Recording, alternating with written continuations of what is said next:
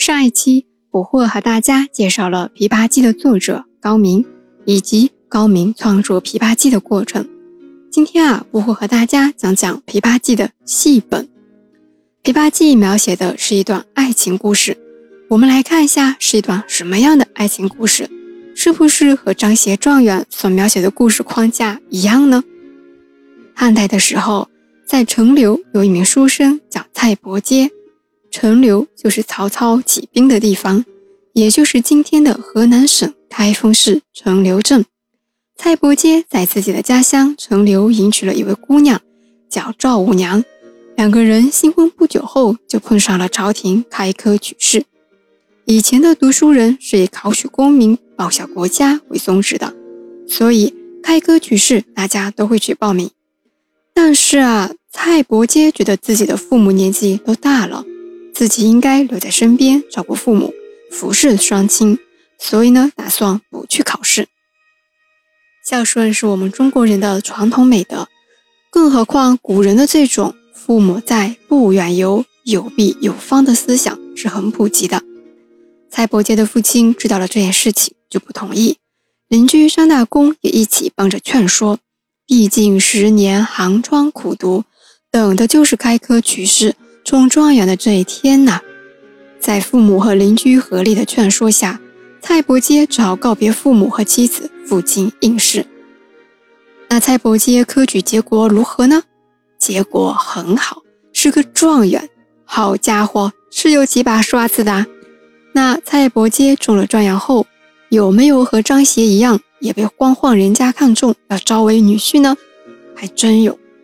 这一次啊，不仅是官宦人家看中了。连皇帝都掺和了一脚，皇帝下诏要给新科状元赐婚。朝廷中的牛丞相刚好有个女儿还没有出阁，于是就奉旨招新科状元蔡伯喈为女婿。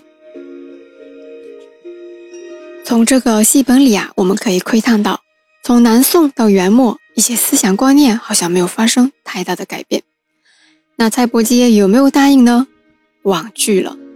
蔡伯喈说自己双亲已经年迈，在家里没有人照顾他们，需要他回家尽孝。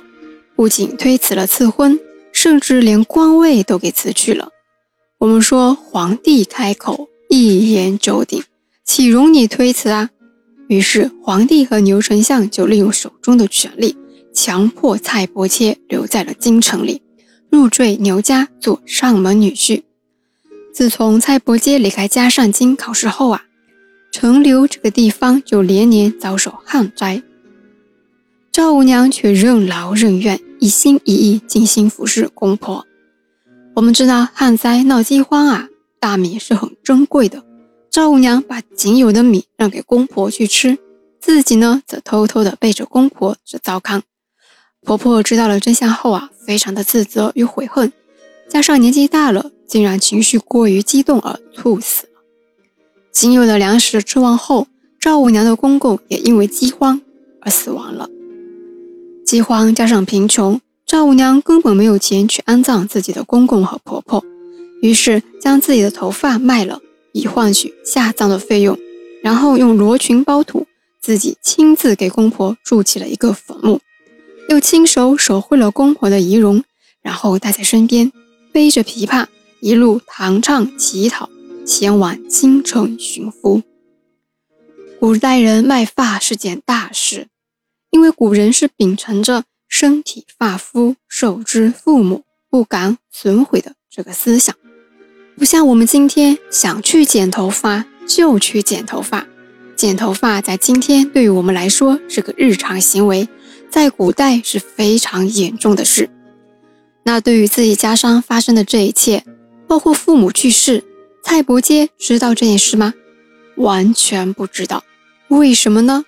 原来蔡伯喈被强迫入赘牛府后，因为每日每夜都非常的思念父母，所以都有写信去陈留在家中。但是啊，这些信件都被拐儿给骗走了。拐儿就是骗人口、骗财物的人。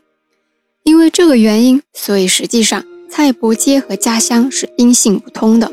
也就是说，两边都不知道对方的情况。《琵琶记》和张协状元有一样的桥段，一样是卖头发，一样是去京城寻夫，那结局和张协状元一样吗？赵五娘去京城寻夫，有寻到吗？一直收不到回信的蔡伯喈有没有下一步的举动呢？牛丞相的女儿和蔡伯喈成亲后的生活状况又是什么样的呢？不惑下一期告诉大家，我们下期见。